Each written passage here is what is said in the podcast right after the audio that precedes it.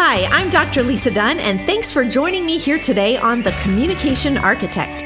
Each week, we'll share content that will empower you to grow your personal leadership capacity through the development of communication competencies that build emotional health and relational resilience. We'll unpack some practical applications of interpersonal, intrapersonal, family, and organizational communication. And we'll connect with stories of transformation that will inspire you to achieve personal and social change. Now, let's build the scaffolding you need to become a communication architect.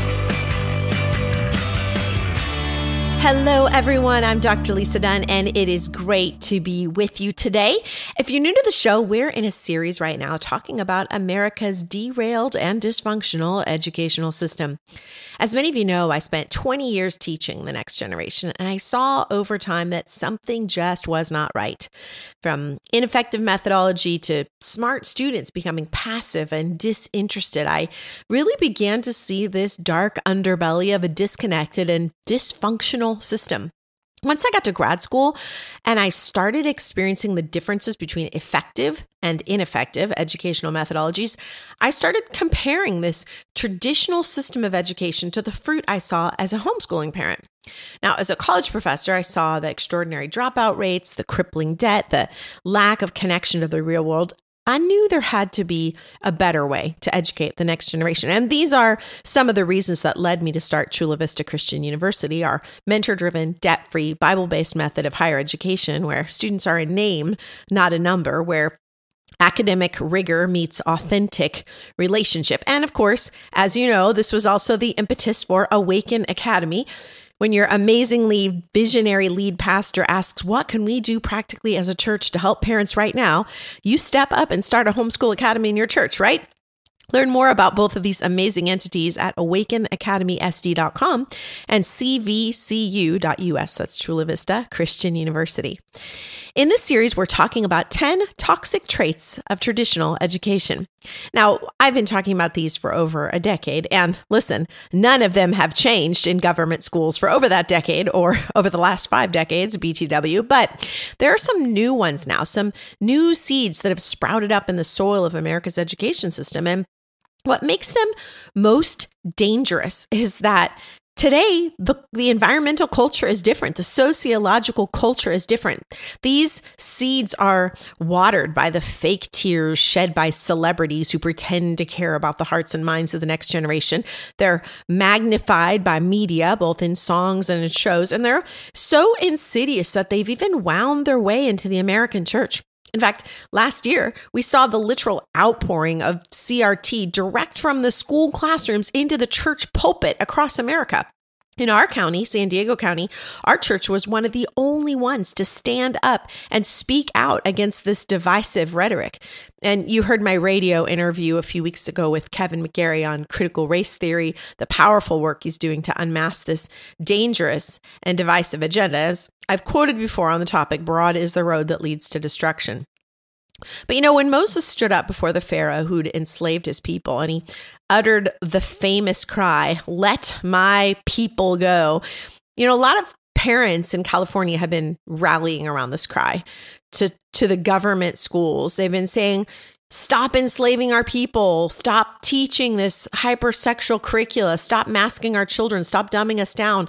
Let my people go. And that's fine. Yes, let my people go and stop all this nonsense. I'm not saying we shouldn't care. But the truth is, my friends, that we are already free. We're not forced by law to endure the prison sentence of government schooling.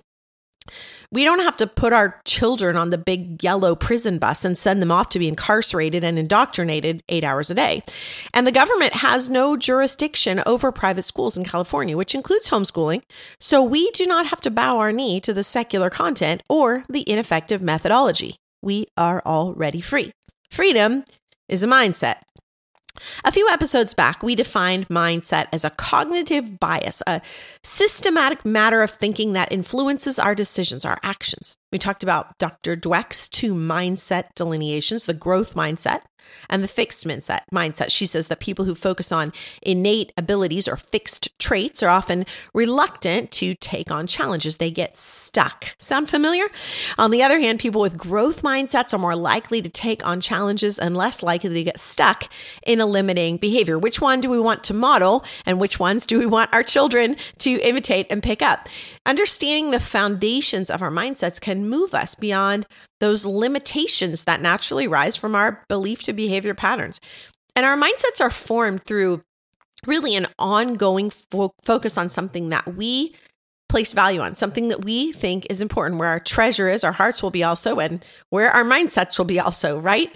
And out of that, then will flow our actions. That's the belief to behavior pattern. But our mindsets are powerfully impacted by social factors, the impact of the social system on the individual. And once we recognize this, we become better equipped to evaluate the influence of those social systems and our children's social systems and the collective spiritual, psychological, sociological impact on their lives, on the family, on the culture in general. We learn, as Proverbs 13 20 says, to walk with the wise, so we will, in fact, grow wise.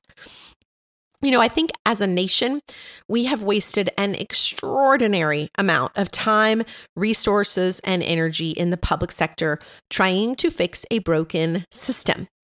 John Taylor Gatto says Over the years of wrestling with the obstacles that stand between child and education, I have come to believe that government monopoly schools are structurally unreformable. They cannot function if their central myths are exposed and abandoned. A great question would be how can we rescue parents who want out of government indoctrination centers but feel trapped? Instead of spending our energy on trying to fix something that's broken, how about we try to innovate? How about we ask questions like what responsibility can the local church take to sponsor parents who believe they're unable to homeschool? How can we support them, come alongside them, make what seems impossible possible for them? What can we do individually and corporately to help free the captives? We talked a little bit last week about some of the ridiculous topics and theories being promulgated in California's public schools right now. Like I talked about earlier, critical race theory, rewriting of history, control not over just actions, but over thought and emotion. We're not making this stuff up. The rights of the child versus the teacher versus the state over the parent. Things like anti American sentiment. It was anti everything we talked about a couple weeks ago. It used to be anti female, then anti male. Now just anti everybody, uh, except protected classes, right?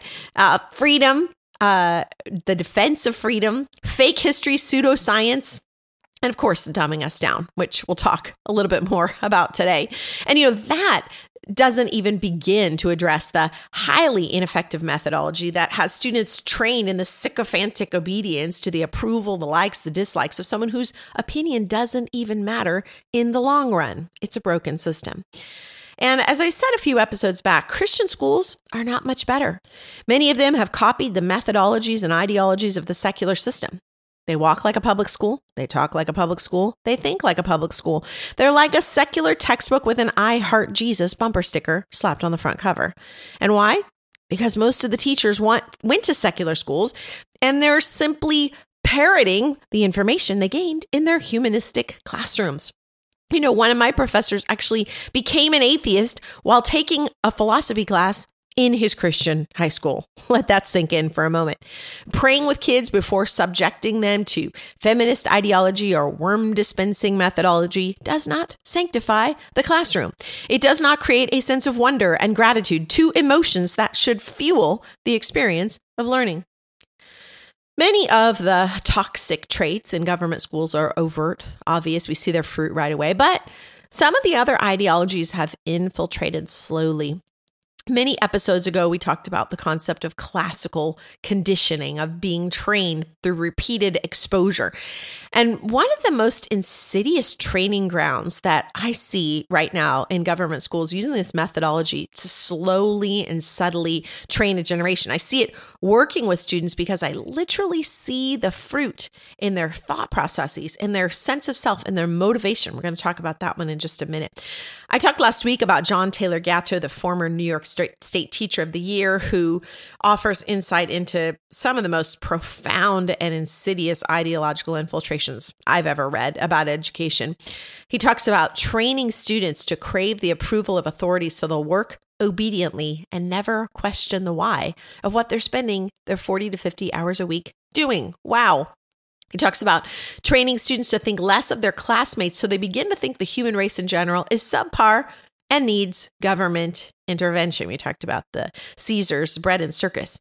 Uh, the goal, he said, was to keep Americans from being, listen, innovative, creative problem solvers or entrepreneurs and out of the box thinkers so that what? They would do what they were told without question. Come on. And check out his work in the book Dumbing Us Down, literally one of the best books I've ever read. And those of you that have been in my house, you know I've read a lot of books. his composite podcast that culls down 900 pages of research into a one hour podcast, An Angry History of Modern Education. I know I've mentioned that one before as well. There are even programs that are being developed right now, and parents send me programs all the time to review, which is totally fine. Um, and they they they have these kind of foundations that look good. But when we look at them beneath the surface, there's this odd lack, this disconnect that concerns me as an expert in human development and Gen Z learning methodology. There's this upswing everywhere of programs and companies that profess to acknowledge the problem facing America's education system. Oh, and there's a problem, but they don't they they fail to recognize the developmental science that's needed to the solution. They choose these easy way out approaches that ignore everything we've learned from great thinkers like Lev Vygotsky, Urie Bronfenbrenner regarding these needs like scaffolding, mentorship in the developmental process. I know I talked about Bronfenbrenner a couple weeks ago, but when we look at you know what's happening in American education, we need a depth of rebuilding here that's only accessible through discernment a systems approach that is not just a myopic one angle approach. I mean, it needs to be a systems approach. And most modern programs just don't have that true spirit of wisdom driving them. The fear of the Lord is the beginning, the starting point of wisdom, right? So they can't create a product that perfectly identifies root and fruit but parents send me these programs to review, and some of them, they've done great research in the marketplace. Like I have, my last book, Multi Generational Marketplace, outlines the challenges that employers of the youngest generations face in workplace belief and behavior. And you know, many of these founders, they have researched the failed scholastic perspective, which is good. It is failing in the traditional system, but they lack the modern student perspective. What Gen Z have you talked to that loves online school? Name five. Because I've worked with thousands who say they hate it. Why? Because we were wired for interaction, for scaffolding, for mentorship. One of my students was part of this quote innovative education program, and she described the experience as hideous. She said it was a massive room of students all sitting in their own little disconnected bubbles of rote learning on material that has no bearing whatsoever on the real world. Listen, this is the opposite modality of classical education that rich, centuries old format that actually inspires meaning and gives context to a liberal arts education. Sir Francis Bacon once said, Reading makes a full man, speaking makes a ready man, and writing makes an exact man. In other words, we expand our imagination, our innovation, our connection to the world by reading. We hone our skills of preparedness and excellence through the time tested processes of speaking and writing. And none of these vital skills are truly measured or measurable in the myopic approach of traditional educational methodology. The brokenness of the modern education is exemplified in many ways. One of those is its practices. Take the school hours of the day, for an example. Students do not need to be in class for seven hours a day. It's a total and complete waste of time and energy for students. But these unnecessary hours are what gives teachers a full time job. Now, we know from developmental science that students shouldn't start school before nine o'clock. All the science shows their scores, their emotional health, everything improves when they start after nine. But teachers want to start their day early and end early. Their developmental clocks are set to a different rhythm. It's not a student centric model, it's an adult centric model. And educators in these systems keep thinking from this myopic, generationally centric mindset that caters to adults and discounts the needs and experiences of Gen Zs and Alphas. If we want innovation, we've got to approach the solution from a systems perspective.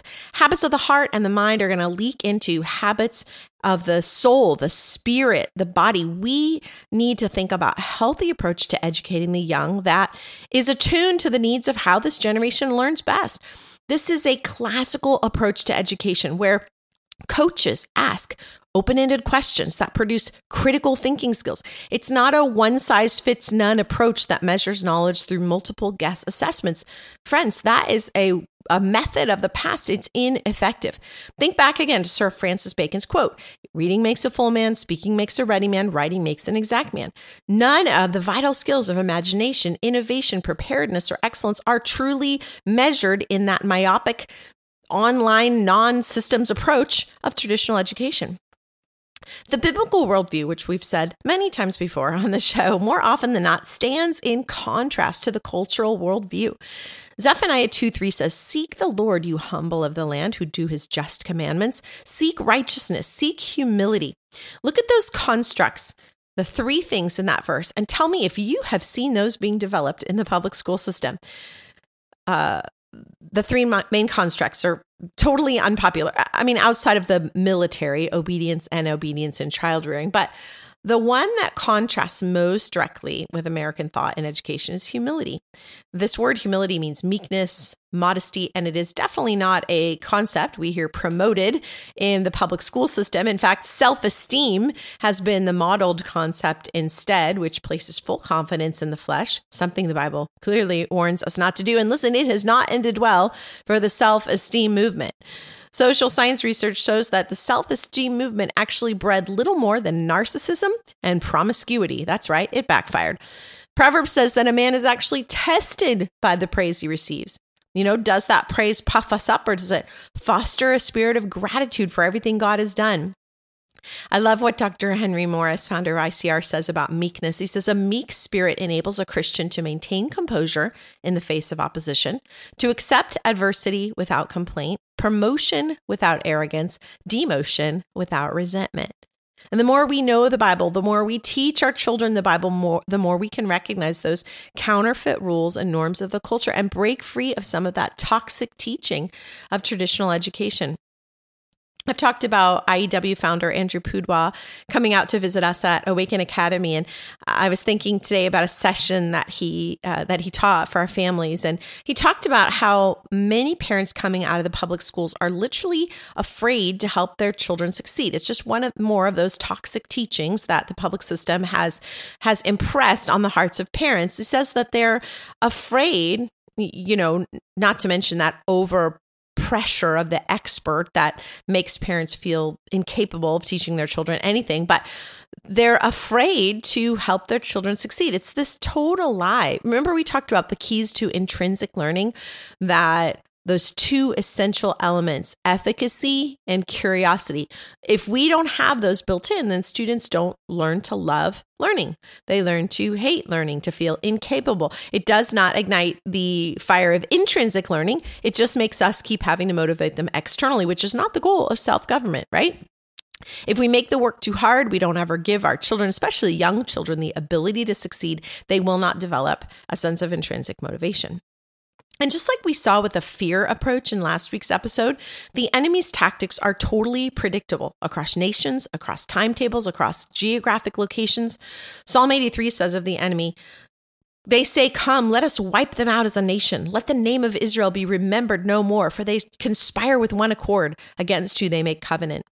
The attempts we see in the public system of removing, reconstructing, redefining history, these are obvious today. They're overt toppling statues, renaming buildings, banning books, the United States has become a veritable Fahrenheit 451. We see it across the country. The lessons of history are vital for the survival of our future and our faith.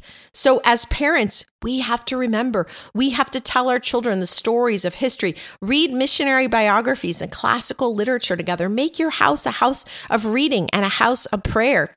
As the enemy conspires with one accord, making covenant against our God, we must rise up with one voice to declare the truth to all generations.